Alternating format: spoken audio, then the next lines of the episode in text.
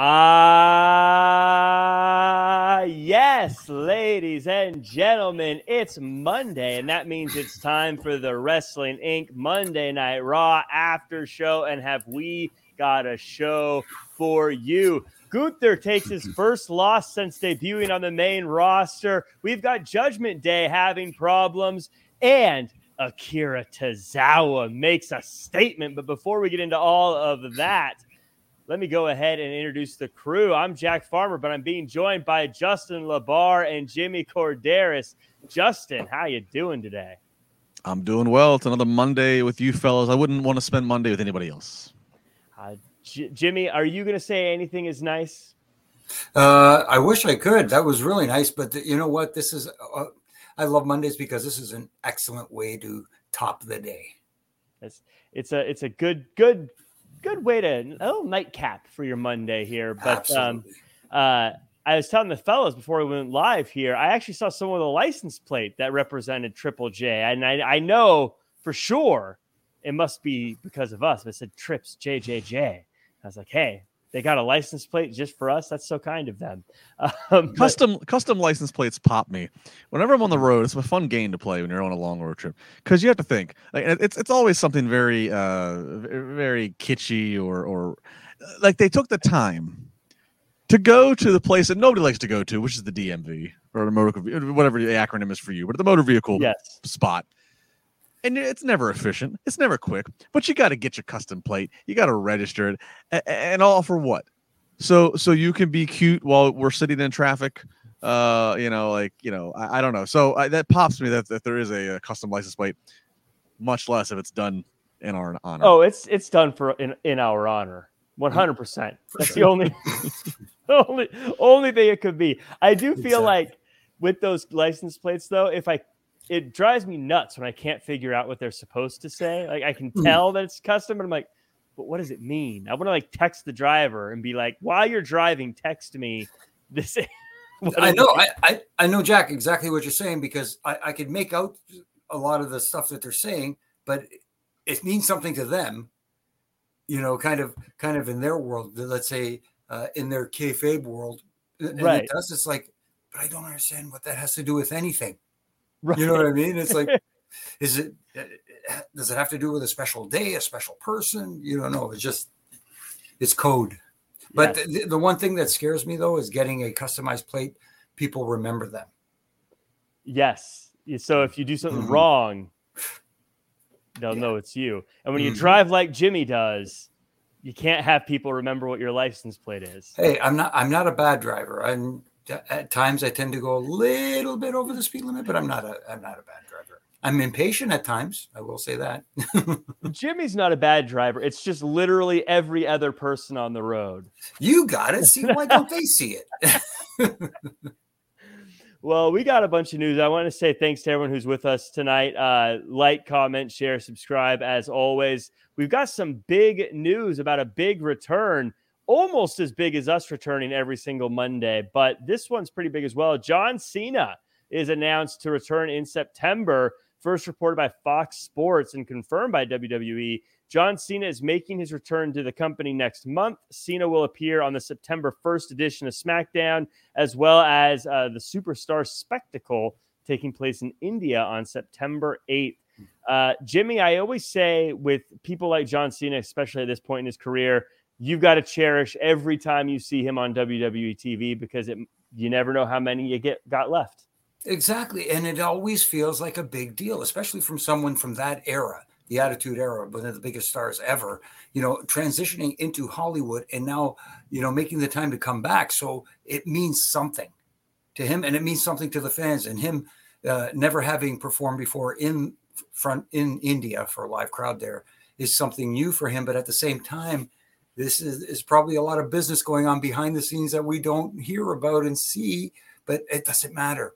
It's always good to see him in there. And as long as it elevates someone else, which I know John Cena is very good at, he's one of the best at elevating other people. Uh, this is a win win for everybody. Justin, I don't know about you, but it's still weird to me that SmackDown is being treated like the number one show and that he's going to, he's going to be on SmackDown. And I, I was it's it, it's in my DNA that Raw is the biggest show for WWE. So it's weird when I see John Cena's returning for SmackDown. You get that weird feeling too?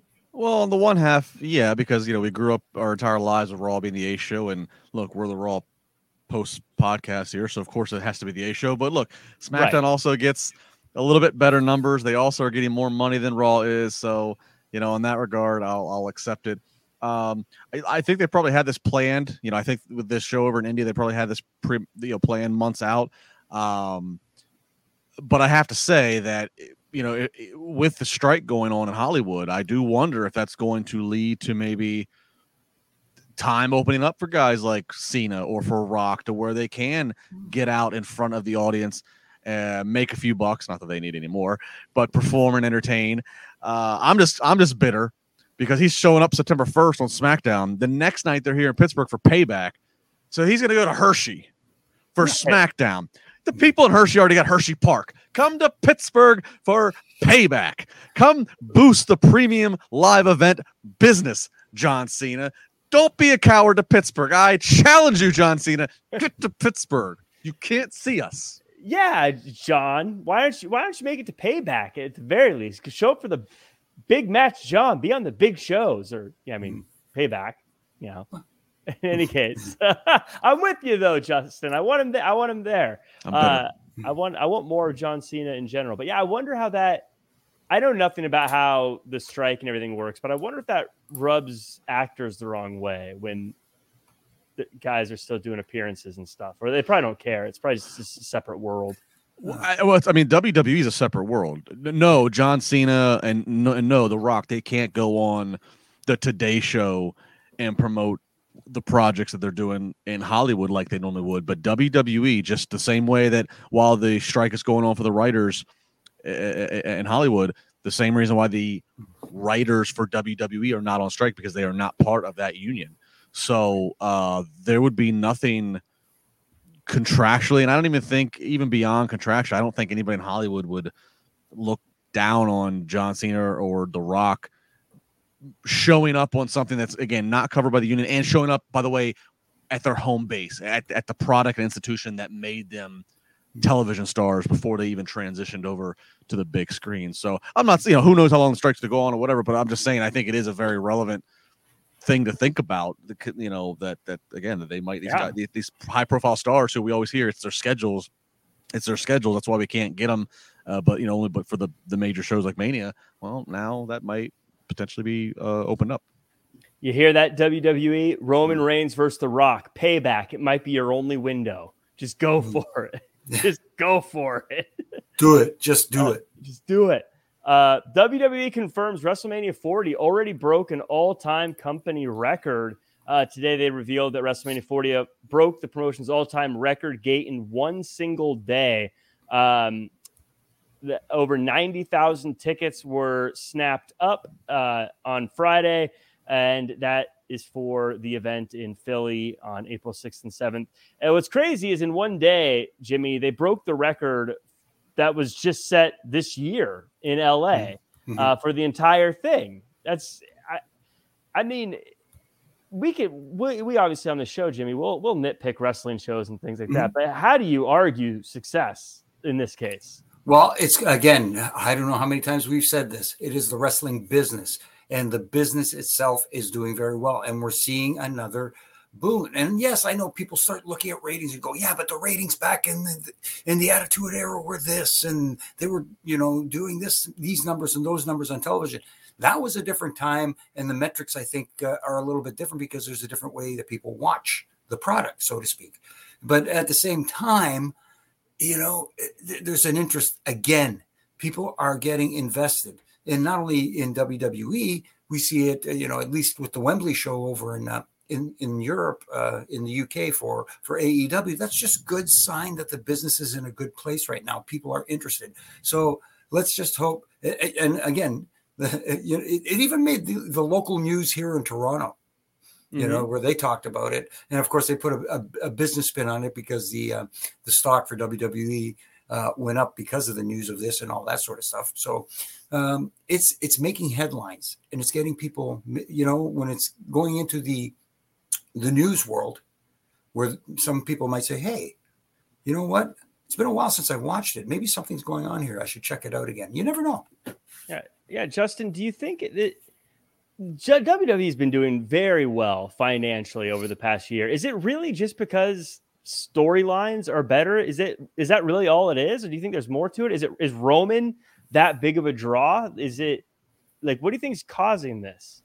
Uh, I don't think it's one thing. I think I think uh, there's uh, several factors are being put into the blender, and they're and they're making a pretty sexy uh, uh, pina colada. It, it's it's I, I think storylines are there's a continuity of storylines. Uh, there is a you know yeah we have some stars right now, both full time, full time, and Roman Reigns, and and you know John Cena makes appearances, Brock Lesnar. Um, it's also prices and everything are up in just in, in the world in general. So that's up four tickets. Uh, I think it's also then you look at, you know, WWE. While the Attitude Era was something that if you didn't live through it, it's hard to articulate to somebody who if, if, if somebody's a new fan in the last 15 years or whatever it's hard to articulate it while the attitude era was hot it was hot but it but it still had a certain um it was still a certain lane right like WWE is kind of hitting on a very they they've kind of found this meet this happy media you know middle ground of um it's for it literally is for everybody never never more than now has WWE been friendly to parents and go with their kids, but there is still they, they, they've they've managed to reclaim without going crazy raunchy 14. They've managed to reclaim some content and some some personality that the that the adults can get into. There's still plenty there for the kids, which is important. Um, female audience, there's there's more than ever is it, it's there now that there's female role models and the talent for them. Uh, that is, I, I think it's it's a lot of things that are just kind of all clicking at one. And you know what? Uh, it, it, every time they make these, they break these records. WWE, it's like, okay, what's next? What record could they break next? You know, this is WrestleMania. It's going to take place in 2024. By the time tickets go on sale and and then we have WrestleMania of in 2025, they are going to be on their new TV deal. And by that point, I I, I fully expect whatever new TV deal they go on, they are going to have even more eyeballs on them. I'm not saying the Raw or SmackDown's numbers are going to be catastrophically greater than they are now, but all the other things, all the marketing and promotion and other little tangible things that go along with your TV partners are going to happen, whether it's still with NBC Universal and USA Network, whether it's still with Fox, or whether this was a thing in the news the other day. ESPN's head made no bones about, hey, we, we, we're, we're, that, that, that's not off the table for us. Mm-hmm. Could you imagine if ESPN is building towards WrestleMania? the crossover yeah. with the Super Bowl and all the other things that could potentially happen, and or not maybe not the Super Bowl, but the build up just in the NFL season and such. So it, it's it's insane to think that WWE has not yet hit any of any. There's still peaks and to, to, to, break and, and, records to break. It's just wild. But I think it's to answer your, your original question. It's a lot of factors. It's not just one thing.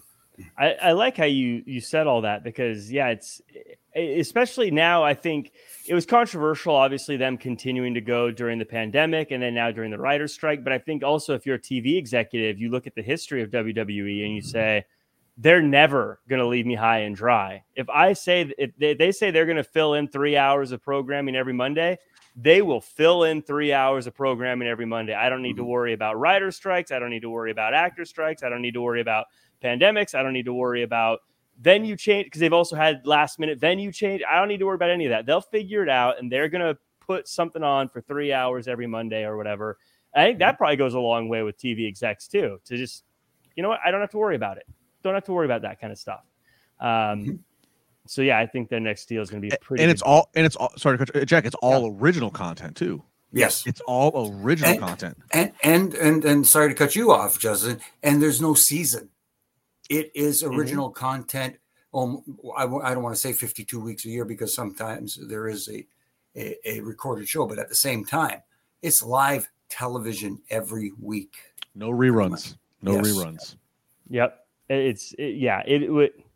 Yeah, it's it's got to look very attractive, especially right now to any TV executive, uh, and the numbers are good. And I mean, yeah, and and also if you need it, you got all these different uh, documentaries that are coming out now and things like that. It's yeah.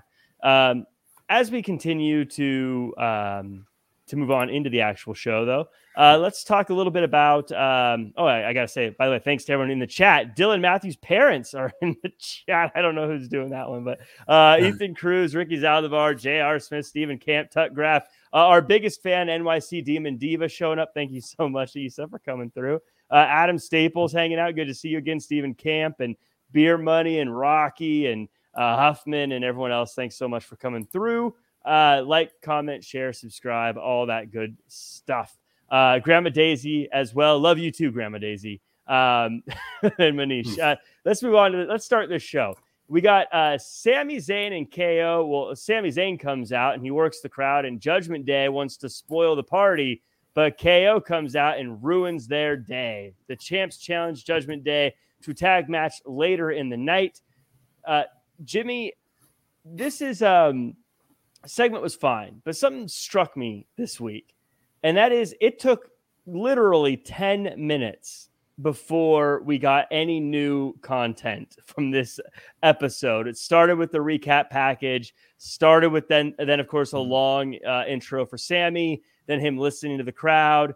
Is uh do you think they took a little too long to get get this one going? Normally, I would say yes, but the crowd was into it so much, it just made Sami feel like that much of a bigger star. Yes, he was in his home province. Let's put it that way. And mm-hmm. and you know the the Quebecois, as we say up here, they're very, they're very passionate about their own stars. And you saw the reception he got, and then the reception when KO came out and and stuff like that. So um, I'm I'm almost positive they told them, listen, if the crowd is is is there, milk it.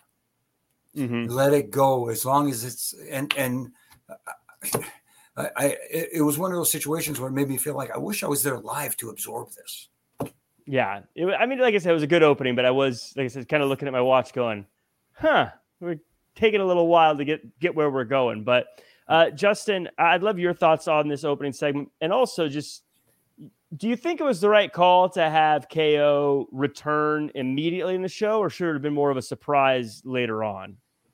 No, I think it was good, you know, especially because we're going to get then an additional surprise in the main event later that we'll talk about. Uh, I thought it was good. It's something for the crowd to be psyched about for the whole night. It's something for the TV audience who hasn't seen KO in a few weeks. So I, I get it. Um, and you know what? I I don't know about you guys, but to see a crowd that loud, that just loud and passionate, to where you do have minutes on end until the talent can get a word in, you know, you can't buy that. You can't just you know, write that in the script and say, okay, this is what the crowd's going to do this week. So I think when you have it, man, you milk it.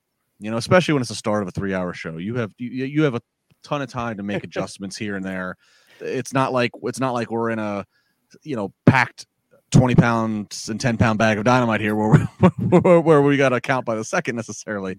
You have the time. It's over it's organic it's natural. And again as somebody watching at home when i hear the crowd reacting that way i mean it gives a little extra something to the show. It's like you know like we've all sat through enough Raws where it feels like the crowd uh, is sitting on their hands. So you don't you don't you don't you don't short you don't shorten or do anything to stop the crowd when they are that naturally involved uh, in what they're seeing.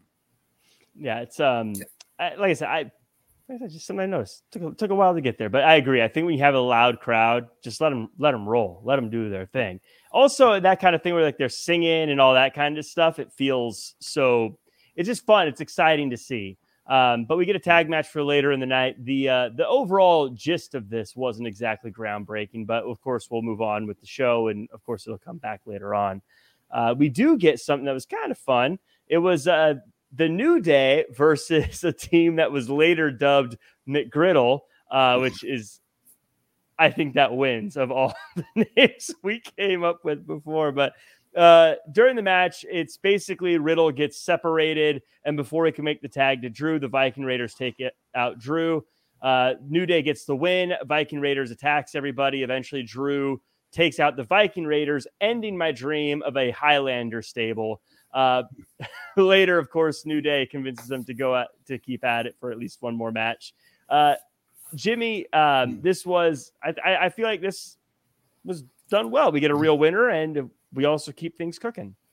I, I guess you can say that. The, the only issue I had, like if I'm going to be nitpicky, is you have two babyface tag teams, and it was uh, yes, the audience sort of gravitated towards uh, Drew and Matt Riddle more than they did the New Day uh, for whatever Mm-hmm. reason, because they were both technically baby faces.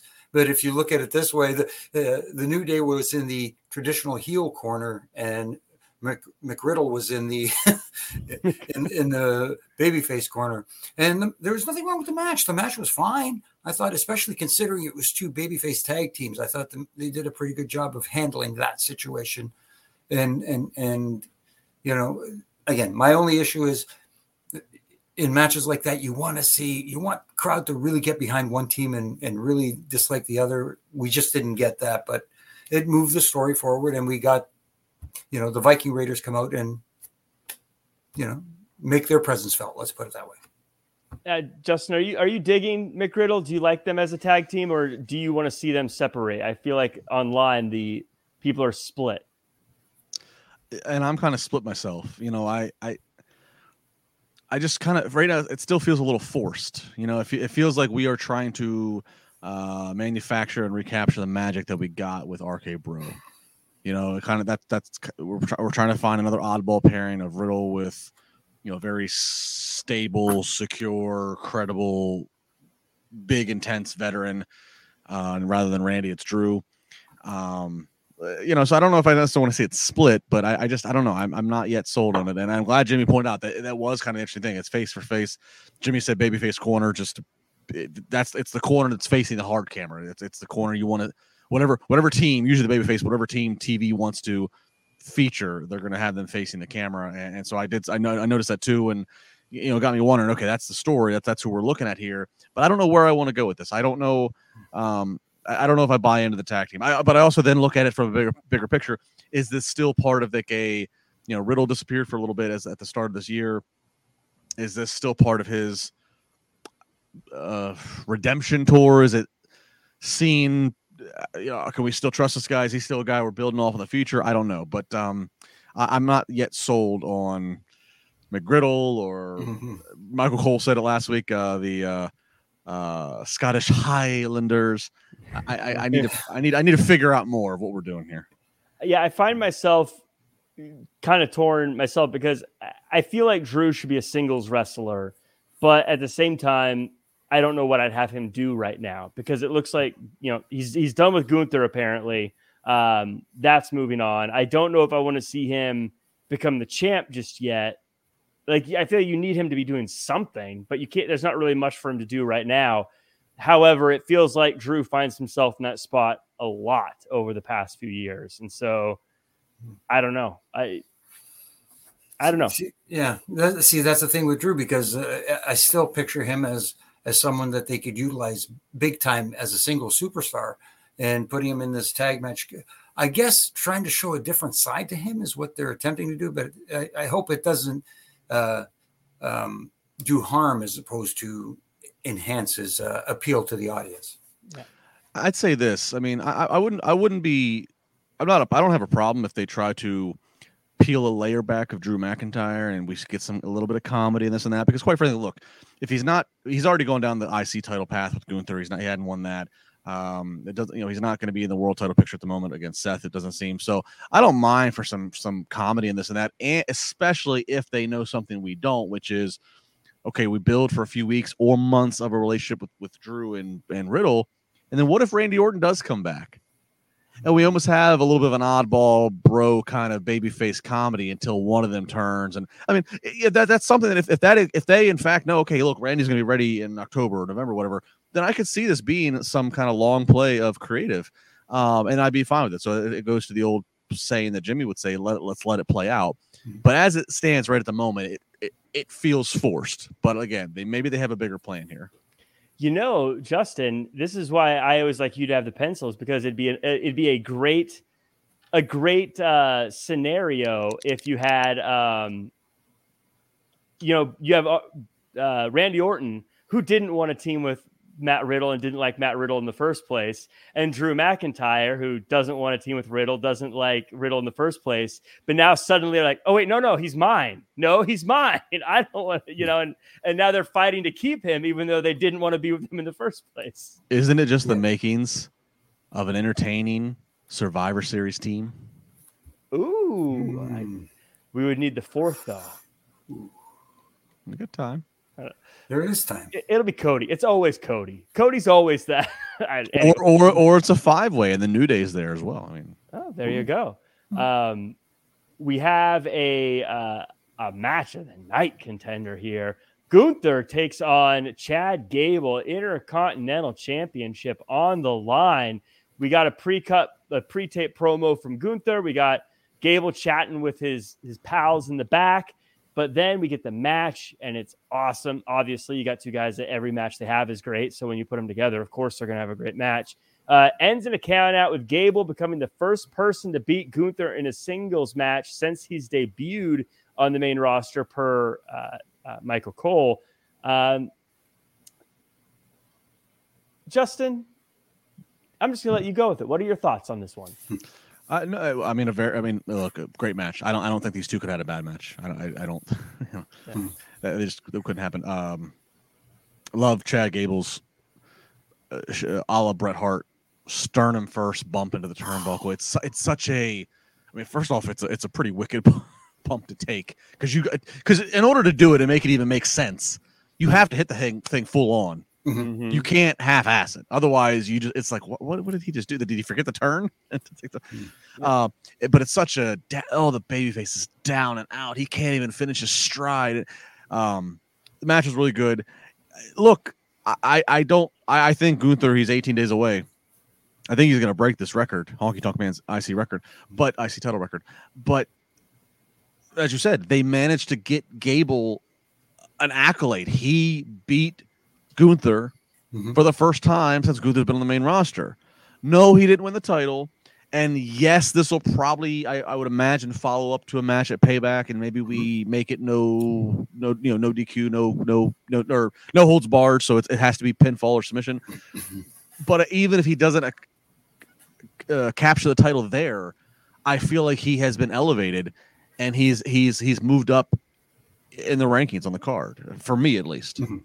I mean, he's done what no one's been able to do, including guys like Drew McIntyre and Sheamus and some pretty heavy hitters. Uh, he got a win over Gunther. That's count out or no, it was a fair, clean win. But Jimmy, what I loved about this is not only does he get the win, he gets all the all the good that comes with it. Yet Gunther still gets to keep the title. I think this is one of those times where the whole champion's advantage was done in the perfect way. I loved this. No, it, it absolutely did work. I know people are going to complain about, oh, he won by count but that's the beauty of it. Now, can you imagine? Because Chad Gable has been uh, like I've compared him to Kurt Angle so much that uh, it, it- it's ridiculous. But can you imagine him bragging from here on end about beating Gunther, being the first person to beat him since he made his debut on the main roster, and Gunther saying, "You didn't beat me. I was you counted. You, you know you." Whatever and you know and i beat you and i deserve a, a rematch for that title. And yes it's probably going to lead to something with a stipulation added to it but i enjoyed it. I think uh, you know a lot of times you get a counter finish and uh, you go ah. in this case it was like oh i wonder where this is going to lead next. And that's what you want. So how many how many days or how many like defense opportunities does Gunther have between now and breaking the record? He has next Monday, Mhm. then payback is the following Monday, right? Or the He- following sat. He has, he has, he has. If, if you want to count Raw and SmackDown, uh, he- he has this Friday SmackDown, next Monday's Raw, Friday SmackDown September first, Payback September second, and then Raw the September fourth, and then SmackDown on September eighth. Mhm. That day, if he gets through that day, I believe he will have beat he will have beaten the, the record. So so it could set up to a SmackDown match on that that in that September eighth because that would be the the the, the checkpoint date. Well, you got you you should have him have a match on that day, even if, like just because that you'll ev- all of us will be like, oh, he's got to break the record. He's got to break the record. Um, but you know, there was some dissension in the ranks backstage after the match, Justin, and I'm starting to get the feeling that that title reign is going to end sooner rather than later. And I Hmm. think that now Gunther is going to have to answer for not living up to his end of the bargain soon. I just can't see it happening. Not because Chad Gable wouldn't be worthy, but I just they've put all this work in. I, I just can't see him coming up a week or two short. And I've said it before. I, you know, I think it's very well known. I think Triple H has said it in media Mm-hmm. calls. It's not hard to read between the lines. He's a big fan of Gunther. Um, there's even things about Gunther that I that I see that, and I haven't seen a ton, but the little bit of video and photos I've seen of Killer Kowalski, who trained Triple H. There's a little bit. There's a few things about Gunther that kind of remind me of that generation of, of, of what I, I just I'm like no Gunther's Gunther's this has been destined for him to be in the record books. He is going to break Honky Tonk Man's record. He is going to push Honky Tonk Man aside. He is going to be in the record books for this IC title and this IC title again it's elevated to where you can you you know again I think you could anchor and main event a show around it which it's been many a years. Mhm. Hell, there was manias for many years of WrestleManias that didn't have the IC title even on it. Think about Yeah. that. So Right. I just don't see him coming up shy. Uh, I but I think part of the fun is seeing what can we do in the process, and I think tonight Chad Gable getting a victory on the record books that's helping make a guy like Chad Gable. Yes, and and really quickly here, you said something very interesting, Justin. Uh, elevating the IC championship back to its status that it had back in the day. Uh, you know, if if if he breaks the record, the Honky Tonk Man's record, it makes it feel like it means something. Mm-hmm. You know what I mean? It means just that much more. So if if they take it away from him just before he breaks the record, that's all people will be talking about, as opposed to the title itself. And I don't know, you know, no, no offense to Honky Tonk Man, but I just it feels weird saying he's the longest reigning champion. You know, I want someone who's dominant, who feels like they It worked. I, I think. yeah. Well, and then and then it gets and then Honky Tonks gets broken by Warrior, which if we look at history, you know, Vince was just doing anything to catapult Warrior at the time, and you know, history shows that played out. Jack, can we show can we show Bernie's comment? yeah, this one the the Yeah, because that's right. Is yeah. the is the eighth eighth is a Friday? Is that also the same day that they're in India? I think so. Let me so, double, let me yeah. double check my uh, notes from earlier. If I'm not mistaken, that was the date. September 8th. Yeah. So, so for those on the audio that don't see this, uh, Bernie says maybe Cena challenges Gunther for an IC title match at Payback. For, oh, for cha- maybe shows up at Payback, challenge him for the September eighth SmackDown. Hmm. Cena's never won the IC title, gives Gunther a huge win to break the. I mean, God, what a last title defense to break the record if you cross the finish line by beating John Cena. Wow. And that would be such a good Mhm. good match. That they, that would I have a feeling they would put on a I mean a show stealer obviously, but I mean I think we'd be talking I, I it hasn't happened yet, but I think it, it would potentially be a match of the year candidate because I know that John Cena would show up for that match and Gunther he would show up for that match and it would just be a it'd be a Hmm. slapper for sure.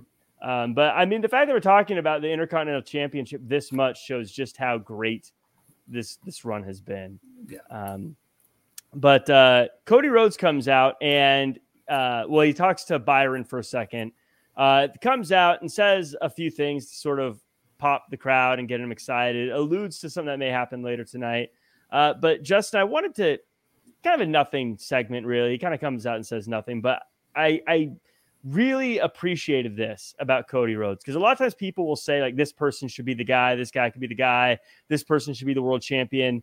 This is what being the guy looks like. Like you got to go out there, you got to say nothing, but you got to leave the crowd feeling like you just did something amazing. And Cody Rhodes nails it every time. And yeah, I- no, You yeah, know, no, I- uh, yeah. Go no, ahead. you kind of you kind of summed it up. I really can't Yeah. elaborate much more. That that that is that is it's it's it's uh, just just your mere presence Mhm. um, gets people. It's it's memorable to people. It's it's they came, they paid a ticket. A large part of their ticket they paid for is that they wanted to interact with you. They want to sing your song. They wanted to whatever. I mean, yeah, you're right. That, that he didn't do much here. It was just you know it was a live, steady one cam shot backstage through Gorilla, which you don't always get anymore. And uh, I mean that, that, that that's what it was. But it, it popped to people in Quebec. It was their first time seeing. I think it's the first time they've been to Quebec City since Cody's been back in 2 Mhm. years. So just the sight of seeing him for that for just those few moments at this at the stage, that's a big deal. and the little things uh, that become a big deal. Him saying, "So Quebec City," and in French he says, "So what are we talking about?" You know, that little thing just just put it over the top, and then he put over, of course, the the the uh, the tag champs as well, and yeah, he's just he, he just knows how to get it done. Yep. I mean, so anytime you know people, as people are saying like who should beat Roman Reigns, who should be the next person be, you gotta ask yourself, could they? Could you give them a segment every week where they come out and say nothing, but the crowd still leaves fired mm-hmm. up and excited? Um, uh, it's it sounds easy, but it's it's tough, and Cody Rhodes nails it every time. Uh, we got a couple of promos. I'm going to lump them together here. Shinsuke says that he whispered to Seth that he knows about his back being injured, and Rollins says it is injured, it's hurt, but don't bring my family into this. Uh, Jimmy, I want you to talk to me about these promos. Did you enjoy them? Do you like? Was the reveal of what was whispered good for you? Did it make you feel more into this matchup? What are your thoughts? Uh, I don't know if the whispered what was whispered did it. I think Seth made me more interested because we got a serious Seth. You know that that we've had that fun Seth for so long now that once we when you do the little things when that that that switch gets flipped and all mm-hmm. of a mm-hmm. sudden he's back to being that serious Seth Rollins. That's what got me more interested than the Shinsuke reveal. Hmm. Yeah, and that's one of the big things I always say too about uh, the people who are at the top. The thing about what I love about Seth is he can be goofy and then he can turn it serious when he needs to, and that's such a important thing that I think a lot of people miss too. But mm-hmm. Justin, I, I want to talk like I'll be honest, I don't know if I felt like the reveal was that shocking. I wasn't like, oh wow. Hmm. I was kind of like, oh, okay, his back hurts, but um, that, what a way to his back hurts, but no, but I feel like the way they presented Shinsuke in this video was incredible. Yes, and that's it. Uh, I agree with what Jimmy said. Seth's re, you know response certainly helped you know the you know the magnitude of, of this whole thing right because we got a serious Seth but it does start with Shinsuke with the reveal and this might have been the best Shinsuke promo we've ever gotten. Yes, it was obviously, of course, pre-taped and pre-packaged or whatever, but WWE does that stuff great. And if if Shinsuke, if you were to ask him to say all that in English, and if the inflection, if the tone, if the volume, if it's not going to come off uh, threatening and interesting and all the things that you want it for a heel, whether it's live in front of a crowd or even if it's in uh, several, however many takes, and it probably wouldn't be because it's it is a second language. So it, it's it's not going to come as natural. So it, sitting him down having him look serious the way he did and and and stitching it in with with with all the visuals and b-roll that they did having him speak his native language having him speak japanese and, and sounding threatening and just by him speaking japanese anyways especially for majority of us who don't know Japanese, it it sounds even more aggressive. It sounds even more dangerous. Um, I it kind of made me go, God, why didn't I, why haven't we done? You know, they've had a they've had a heel Shinsuke before mm-hmm. uh, years ago. It kind of made me go, why why haven't we done this before? This was the this was the best that Shinsuke Nakamura in my mind for that two minutes has looked mm-hmm. for my viewing pleasure. That has I mean, this he actually seems like a real threat to Seth to me. Uh, and I'm glad that they did give us a reveal. Yeah, maybe oh it's his back, but but but eh, okay, it's his back. He knows about a weakness to his opponent. I I, I feel like in past WWE we would never even gotten a follow up to what he actually whispered, or there would have been a lot of um, speculation that would have been really ridiculous. Hmm. I don't know. This came off. Shinsuke Nakamura was a huge winner for me tonight, and we didn't even see him live. Mm-hmm. So take that for what you will. Yeah, I was, was going to say to Jimmy's point, uh, Seth Rollins is incredible, but I almost take that for granted. Like, oh yeah, of course he was. Yeah, that was that was great. Of course, it's Seth Rollins. Yeah, that, that was good. Right. But, but, so then when I see uh, Shinsuke though, like come across so dangerous feeling, it was like, ooh, this this is is spicy. I like this. Mm-hmm. I I do wish he there was a reveal that was like more shocking, but it's fine. They didn't drag it. It wasn't like yeah. Rowan with the cage where they drug it mm. on for six months. Was, well, they, they, with Eric Rowan, they actually did not know what they were going to do inside the cage.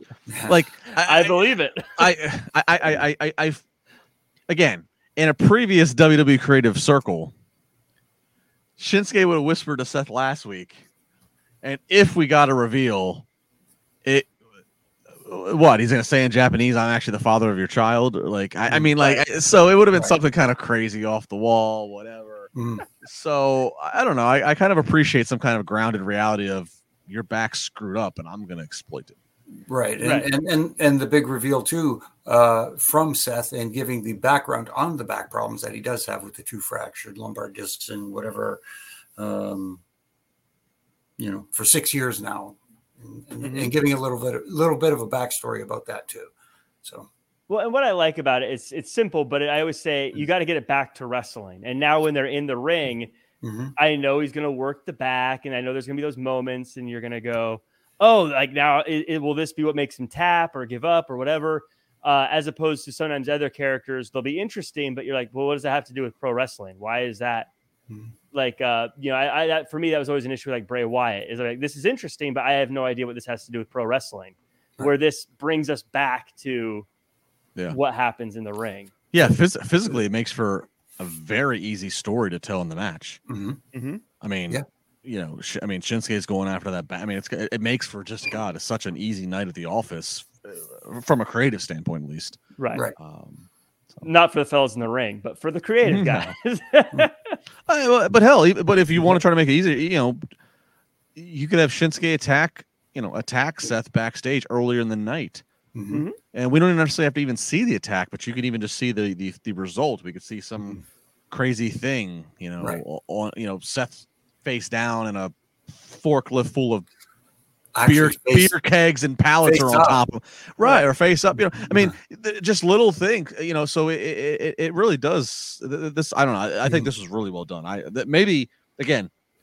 uh, For something that wasn't even live to the audience as a pre-tape, this might have been the Mm-hmm. winner for me on the show of what it accomplished. Yeah, Hmm. yeah, me too. Uh, Rhea Ripley has a match with Candice LeRae. Uh, it's pretty short, but Candice did get some offense in. Post match, Raquel comes out. She fakes the injury and then attacks Rhea Ripley and uh, really gets one over on Ripley before cutting a promo saying it's going to be Rhea versus Raquel at Payback. Jimmy um, did now. Obviously, Rhea's the champ, and she she did Hmm. great. Do we need to see Rhea wrestle more often and get more wins? I feel like we're not seeing her actually wrestle very often. Uh, well, we see we need to see a little bit more, uh, um, more or less, uh, fewer enhancement matches. Let's put it that way. She's been very dominant in the last couple of matches she's been on TV with, at least, anyways. Um, at least tonight, Candice looked like that one moment there was a slim chance that she might have got snuck one over on the champ, but at the Mhm. same time, um, I, I don't know. I, I almost kind of feel like Rhea has that personality where you don't have to put her on TV in wrestling matches. She is that much of a character that people get invested in, so that when she does perform in the ring on television, it means a lot more. When she's beating people like Candice in two minutes, three minutes, whatever the case may be, people kind of go, "Yeah, well, you know, who did she beat?" Kind of Right. thing. You know, that's that's the mentality. So she has that factor where you don't have to put her in matches every week. And tonight, I thought she was dominant on the show, uh, more Mhm. so not in wrestling, but in what she was doing with Judgment Day. Oh yeah, she came off like the leader today. Exactly, exactly what I have written down. Um, I mean, we'll, we'll talk about that in a little bit. I I Yeah. jumped ahead there. so I There apologize. We'll talk about that later. No worries, Uh, no worries. But Justin, I just want you to uh, bask in the moment and appreciate that this is one you've been wanting to see, and it's going to happen at Payback. Well, I am excited. Yeah, I'll be I'll be able to see a lot of the payback. I think Raquel is a again a great baby face. I she's not going to beat Rhea. I don't I don't really have much. I don't really have any hope that she's beating Rhea. Um, but but maybe, maybe kind of like we talked earlier about Gable and Gunther. Maybe maybe the way this gets presented in the book, maybe it can continue to push Raquel up the card, and maybe she comes back around later on. And um, but you know, to your immediate question and point that you asked to Jimmy, I don't think we need to see more Rhea matches for the sake of Rhea matches. A couple things. One, because I think if you try to keep rolling out opponents for her, she's going to beat them all.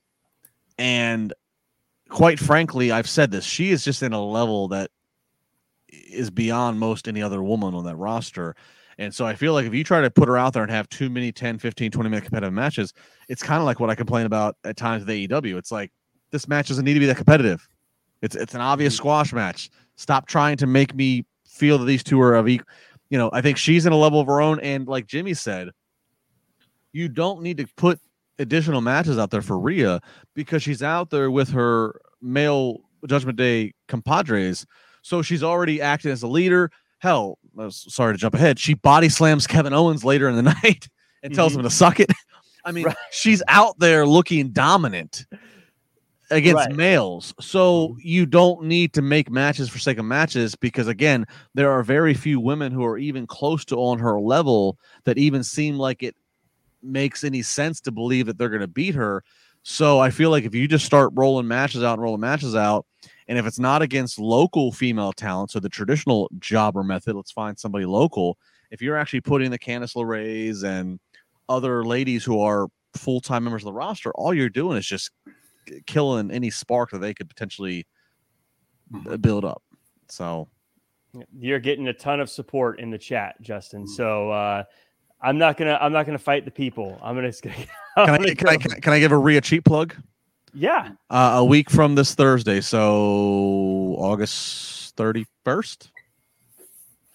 Yeah. Is that so. it? A week 31st then? from. Yeah. Yeah.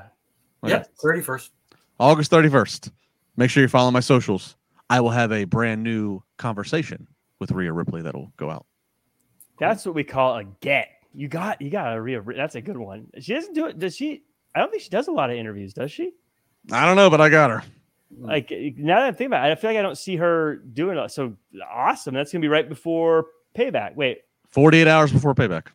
48 hours before a big match with Raquel Rodriguez. You'll be able to look in her eyes and see if she's nervous. I don't think she's nervous. I don't think she's nervous either. Uh, someone else who's not nervous is uh, Tommaso Ciampa says that he's been close to being the champion, uh, getting championship spots, and he's done being that guy, and he's going to be what he wants to be, and he's going to do it himself. Justin, this, you're a Ciampa guy, aren't you? Am I remembering that right? Yeah. Uh, did you like how this was presented? I, would, I, I guess I'll, I'll tease a little bit. I'm a little bit. I felt like he kind of talked about how he wasn't good enough a little bit too much in this one for my take. But what was your thought? No, I like the way it was presented. It was serious, and I mean, I certainly was. I, I was on the hook. Do it yourself, DIY, and we've all been wondering where Johnny Gargano is, and certainly Gargano and Ciampa seem to make a. Uh, yeah, they're they're they're they're good friends, better enemies, better enemies, good friends. Uh, you know, I don't know. So, uh, I'm on the hook to see where this leads for sure. Uh, Jimmy, do you want to see uh, Gargano and um, Ciampa team up again? Uh, I would love to see them team up. I'd love to see them face each other. I think uh, either way, it's going to work out good. And and as far as the promo itself, I thought that it was. I like the way it was. Him seated in the chair, staring at the camera, in that very serious. It, it felt. It. I. It felt. It felt authentic. Let's put it that way. Yeah, I um I want to see him team up with Johnny. I feel like both of them would benefit a lot from that, and especially just going back because they're kind of living the same thing that they lived before, where they, they need to find a way to stand out on the main roster, much like they were trying to do back in NXT. I think if it worked before, let's try it again. I think it- I want to see them see them do their stuff together. Um, Miz, this is a, this was this was the best this is the best part of the night. Let's let's let's not pretend that there's anything better than this, you guys. The Miz comes out, calls LA Knight uh, the Hoobastank of WWE, uh, but then decides he wants to have the biggest match of his career on Monday Night Raw. And you know who's ready? Akira Tozawa is ready. I was so excited he came out. Justin, you actually called it last week. It was Akira Tozawa. But what happened? Akira Tozawa got the win. I was losing my mind in my living room watching this because uh, because I'm the the world's biggest Akira Tozawa fan. Justin, uh, you called it. You get first word on this. And also, uh, my question though is Akira Tozawa next in line for Roman Reigns? Uh, yeah. Uh, first off, I think that the fact that I, I mean, Akira Tozawa hasn't had a Raw singles match, and I don't know how many months or years. So the fact that I was able to to, to meteorologist forecast that, I mean, I'm I'm I'm, play, I'm playing some some Marilyn Kino tomorrow. Um, No, I mean, look, uh, you know, Tozawa was a great role player too. He's a great, great, great team player. Uh, I, it, this is funny. Everything delivered. I but uh, here's my actual critique and my complaint. I don't know if Tozawa should have won. What? How dare you? Uh, well, look, look, look. I am all for Tozawa going the distance and having some close false finishes and making the Miz really have to take him seriously. And then finally, you know, the and, and the Miz is contending with LA Knight, who's there on commentary. A nice job by formatting of TV. Going to commercial teasing when we come back. LA Knight's going to be on commentary. What a great way to hold the audience over. You got one of the most popular stars, and you're saying he's going to be on commentary, which he, I don't think he's ever done on Raw. So all that makes sense. But while the Miz is the Miz and and he is a little goofy and whatever, I don't know if it helps the what I assume Jimmy is a match at Payback mm-hmm. between LA Knight and Miz. I don't know if it helps that the Miz just slipped on the banana peel and lost to Tozawa. I don't know. That's, I, I, that, that's my critique. I don't know. Yeah, I, I, I'm on board with you, Justin. I couldn't say couldn't have said it any better. Now, if Tozawa is whether it's slip on a banana peel, regardless of whether you know uh, he was being distracted by LA Knight and the whole bit, whatever.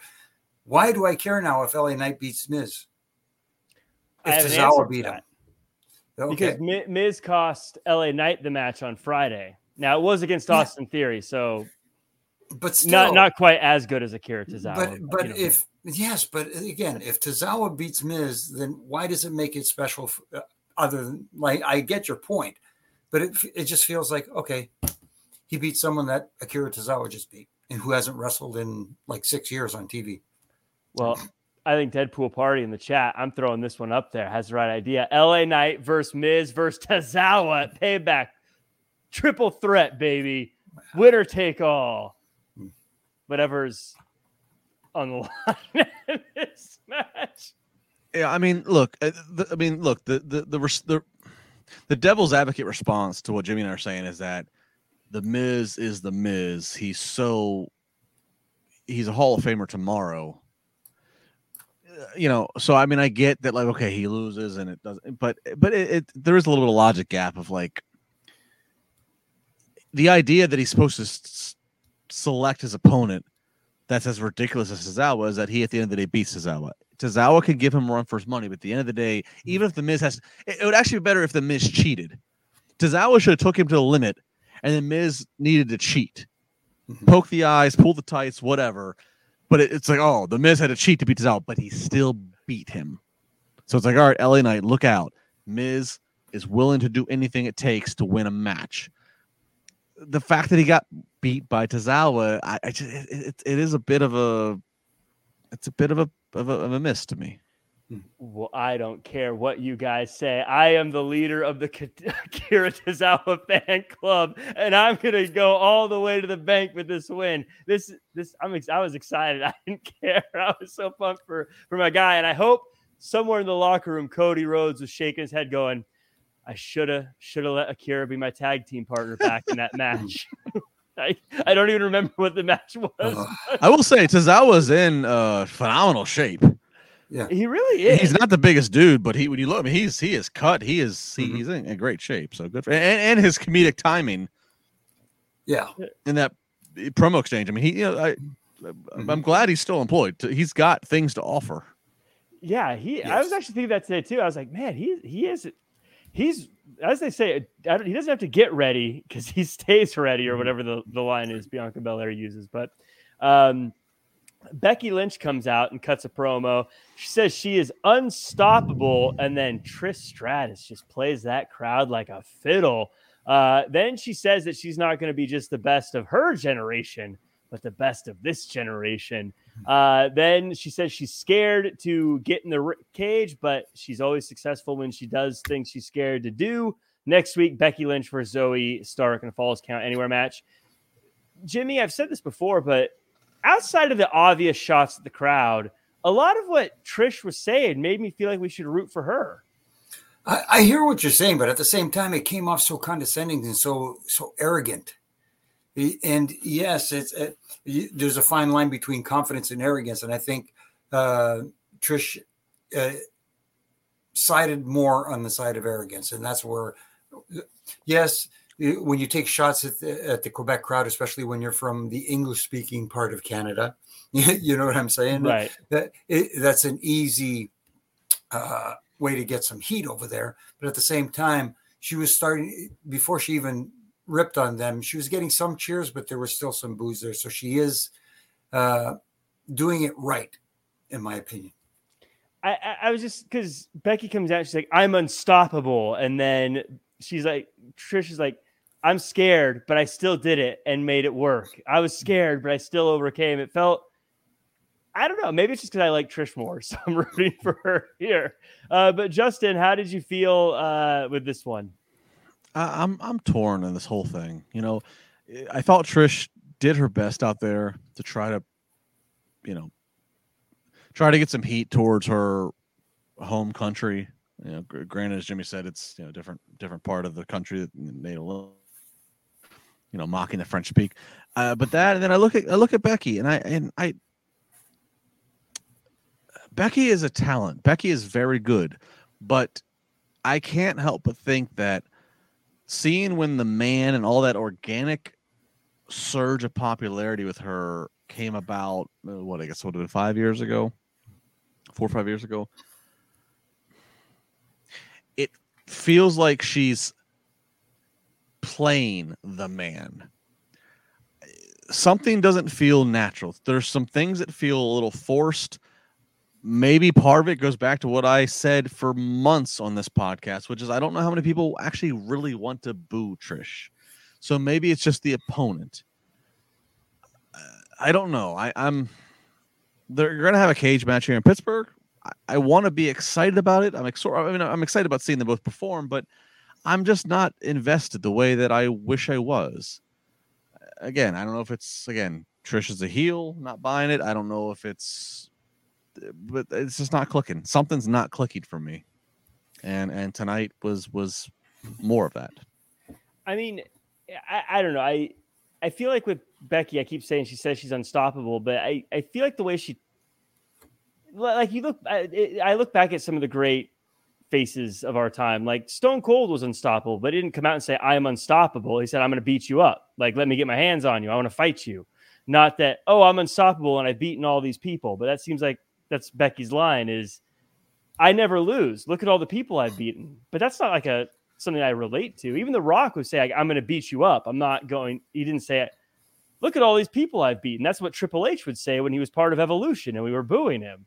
Mm. Uh, mm-hmm. not that's not a rallying thing. That's a you know like you look at in like the Super Bowl, the the the most charismatic person doesn't come in and say, "Oh yeah, we're here because we beat everyone and we're the best team." It's like no one believed in us, but we came back and we fought hard. You know, like I don't know. I don't feel like she says stuff that really makes me want to support her. I, I know, know, I know, but she that's stuff like sounds like a, a humble underdog would say. And, and, Becky's not an underdog.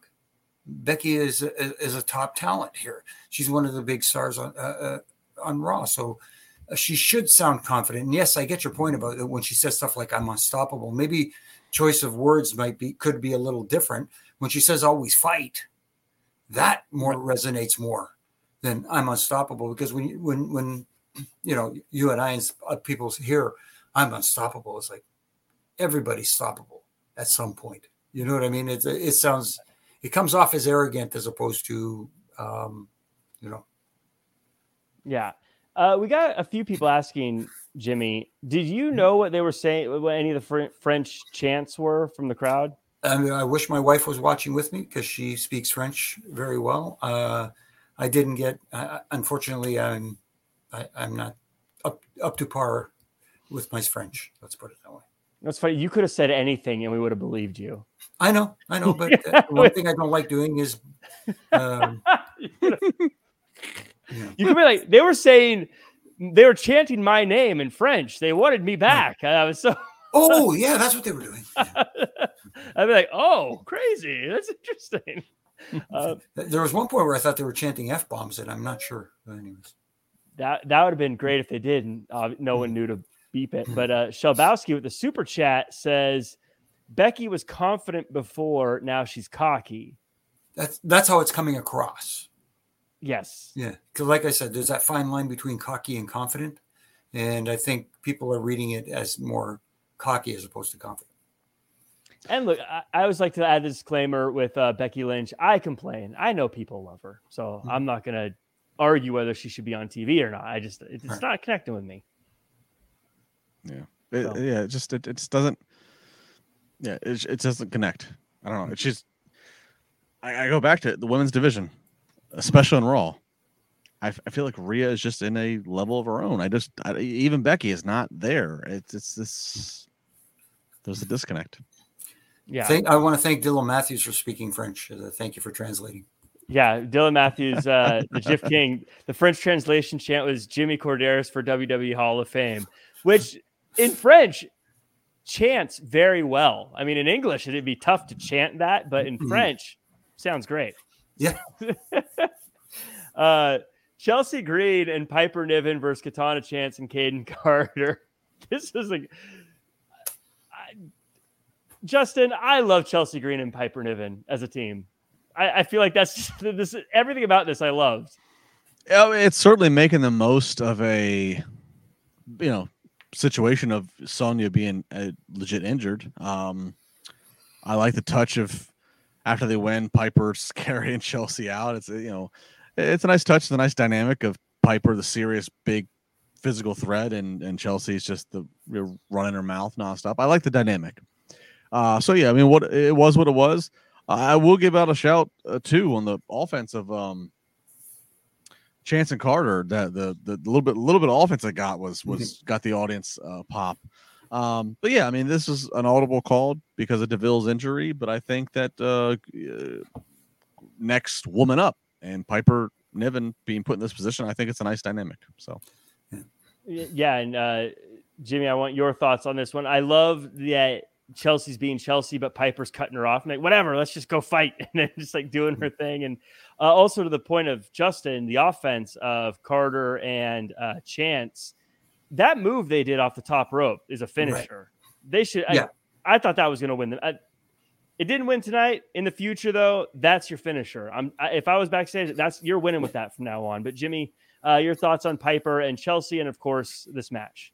Yeah, uh, I thought it was it, it's an interesting dynamic. I like the I like the uh, the diverse diverse characters. Let's put it that way. Yeah. And the match was okay. Uh, at times, the crowd was quiet, like Justin said, when they did moves like that off the top, spinning, whatever the heck you want to call that move. They, you know, yeah. they did they did come alive for that, but that felt like it was one of the few times they did. The rest of the time, they were kind of quiet. It's like they weren't invested in the story being told. and know, but and and, and Jimmy, uh, shout out to the ref Anna Michael Cole.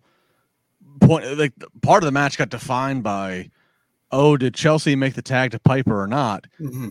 And Michael Cole's questioning it, and then the ref did enforce the fact of who was the legal woman, right? When a pinfall happened, and Michael was okay.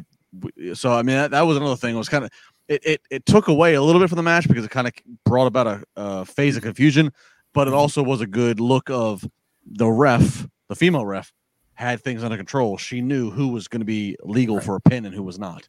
Yeah, I will give you that. the The only issue is the the live crowd probably didn't catch it like we did on TV because we had the advantage of having Michael Cole explain that. Yeah. So so there there's where the the disconnect might have been with the with the crowd. But and to your point, Jack, about the, that being a finishing move, I agree with you. That's a finishing move. That's that's one of the reasons why, uh, as much as I enjoyed seeing it tonight, maybe we shouldn't have seen it tonight until they were ready to win a match and win it with that move. Yeah, because yeah. that's it was cool looking, and I've never seen anything like it. it yeah, mm-hmm. it very cool. But I will say, uh, it, it's interesting because it felt like a mess up with the referee, but to me, it actually just highlighted how good WWE officials and commentary is. That they it felt like something didn't go right, but they still got it back on track. Commentary did a great job of covering it they still got things back on track. They didn't just go, okay, well, whatever. I guess this is mm. messed up. Like, and, and, it reminded you of how rare it is to see it the mess up. You know what I mean? Right. Well, right. I'm t- sorry, Justin. It just said I'm tired of hearing referees' discretion and allowing things to go because uh, certain things happen. Uh, the, yeah. You know, uh, when that happens, it takes attention away from what's going on, and at times puts the heat on the wrong person, the person in the striped shirt.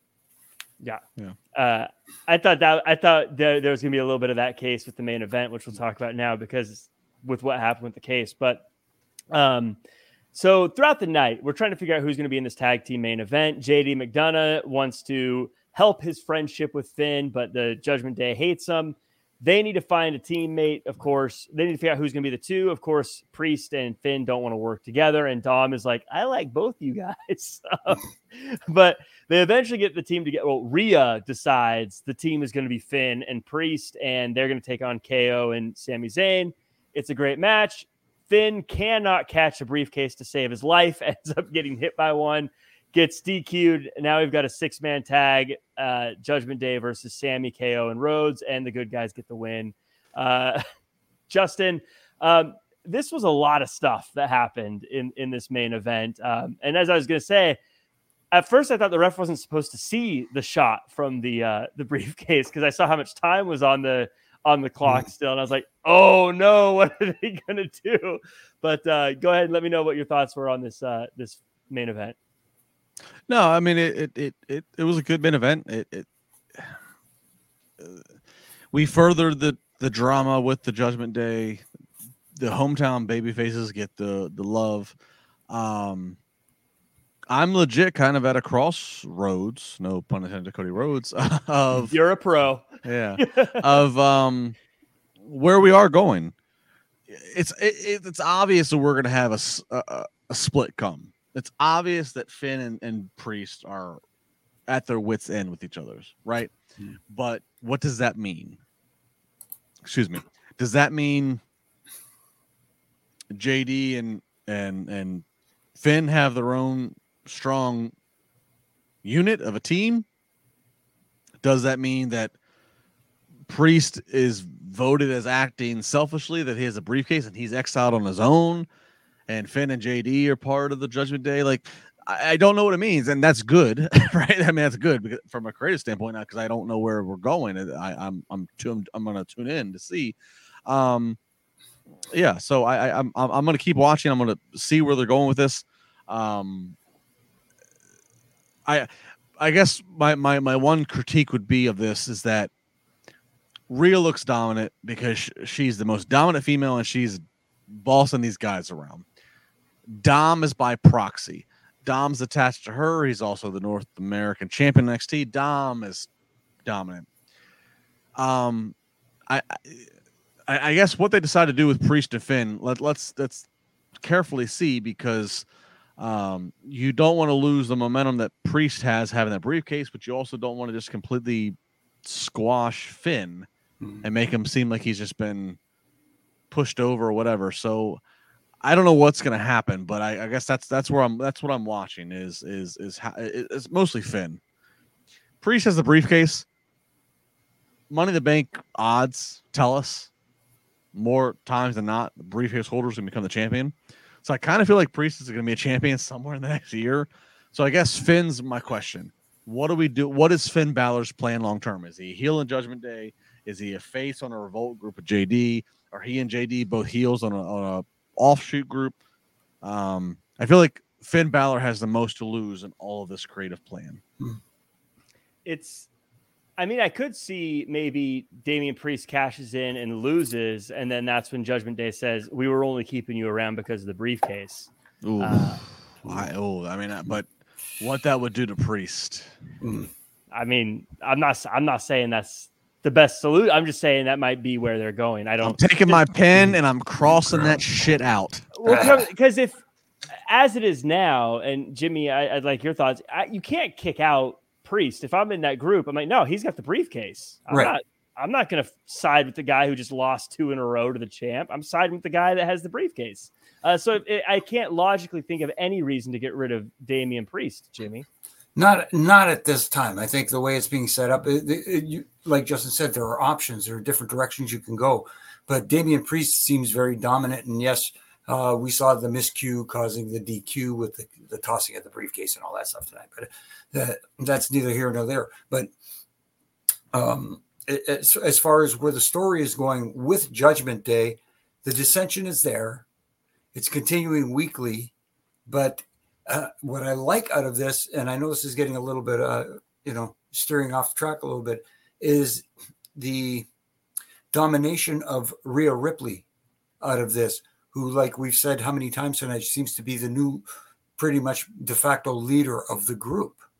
So Mhm. she is the dominant um, voice in Judgment Day right now. She's the one trying to hold the glue together, and I, and I like where that's going. I think that's a big part of it. And if they do split up, they do split up because Rhea will be fine with Dom. Will be fine because he's just a, a heat magnet right now. And, and like Mhm. Justin said, Damian with the briefcase. Usually the briefcase guy cashes in, and who knows, maybe um, this this is one of those rare situations where it doesn't happen due to some uh, either intentional or unintentional um, extracurriculars from someone like a Finn Balor and JD McDonagh. Jimmy, you lived it, so I want to ask you. You you you refed during this time and during these matches. Mhm. The closest comparison I could give to Rhea, she's the closest to Chyna. She is in terms of being in a male occupied space, Mhm. and she's just Mhm. got the physical presence. Um, she's got the physical dominance. She's got a little bit of sex appeal. She's just got she's the closest thing to Chyna I think that they've ever had Mhm. like it's almost could you even imagine an apples to apples scenario of like this is the case of what it would have looked like if Chyna would have become the de facto okay Triple H X Pac Road Dog Billy I'm gonna set you guys straight and I'm gonna be the de facto voice of reason in DX while we're being pulled by the corporation pulled by the whatever like Hmm. yeah does that resonate at all with you or, or is that just is that is it or are we apples to oranges is it too different of a scenario I think it was a different time. Yeah. I don't know if it would have worked at that time. Yeah. Yes, yes, Chyna definitely was a dominant female, uh, and and uh, if if it was today, maybe I think it would have been more. maybe maybe maybe, maybe then the audience didn't take females serious enough Right, Mhm. right, uh, maybe, and and I hate to put it that way because I know people are going to say, "How dare you say that?" But No, it, no, it was a sign of the times. yeah yeah, yeah. You know what I mean? Right now, you know, they're they're, they're making a conscious effort to, to enhance the female roster because they have a hell of a female roster. But Rhea is just a special talent, Yeah. and like you said, because because back in the day, Chyna was too, and I think they were kind of a little bit confused on how to use her at times. Yeah, because Chyna, I mean, we talk about how Rhea Ripley is a bigger star than most of the women in the roster. I mean, at that point, there was no one that, no Yeah. female that could Right. stand up next to Chyna and look believable at all. Right. How how ahead of her time Chyna was Mhm. when we have these conversations it really puts that in perspective See, I remember. I still remember. You know, officiating the match with her and Chris Jericho of uh, the IC title. Stuff like yeah, that. that's a, that's a, Yeah. that was that that must have been an interesting. How did you feel going into that? Um, I thought I I thought it was kind of cool. I honestly Yeah. did. The only thing was when when they uh, I'm trying to remember how how the uh, finish was, but the, it was like co-champions. They Mhm. were both considered intercontinental champions. And then when we left to fly to the next city after TV that night, I think it was in Richmond, Virginia. You know, neither one of them took the IC championship with them because they thought the other would carry it. I ended up I ended up bringing the IC title with me. So we're getting we're going through, and of course I wasn't going to put it in my check bag. I'm putting it in my carry-on. And you know, we're going through security, and you know, they say, "Can uh, what is this?" And they end up pulling out the title and stuff like that. And of course, Chibble gives me the old, "You ain't got a hair on your butt if you put that. Don't put that on and walk through the airport." So I walked through the airport with the IC championship on. Only so to be clear so you're putting in your carry-on because you don't want to lose it right because the check Right. bags can be lost right. Right. Now, Jimmy, I thought, correct me if I'm wrong.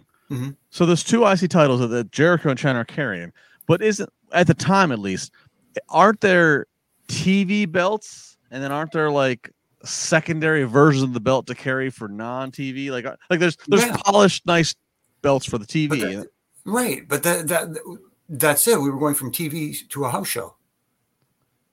okay, so so neither Chyna or Jericho thought, oh, it's a house show. I don't need to have the polished TV one, and so they just Right. let it just sit backstage, and then you had to take it. I had to take it. so, so Jimmy, you had the Intercontinental Championship, but no one beat you to take it. So, no, I, I mean, just I forfeited it. Yeah. I mean, you're the un. You're in to me. Yeah. You're kind of an unbeaten champion, but uh, you know, possessions nine tenths of the law and all that. So uh, you're the guy. But uh, I, I, think that does it for us. I think that does it for this mm. week's episode. Uh, everyone in the chat, let me know your overall thoughts of the show while we go around the horn. Jimmy, final thoughts and of the show, and where can the world find you online? Uh, the world can find me online here on Monday. Well, first thoughts on the show. I thought it was a fine show. It, it, it progressed things forward going into uh, the the I was going to call it pay per view. Prom, sorry, premium live event there in Pittsburgh, and uh, I'm, I'm, sure you're going to enjoy yourself there, Justin. That's for sure. And as far as where you can find me, here on Monday nights with Triple J usually, and on Wednesday nights it's Justin and I with Lisa uh, look talking about AEW Dynamite. Uh, you can catch the Refing It Up podcast with my good brother in stripes, Brian Hebner, and I, and RJ, who holds the glue together. And this week we're going to be a day late. We're going to uh, put it out on Thursday, but we've got uh, Anthony Carelli, aka Santino Marella, this week.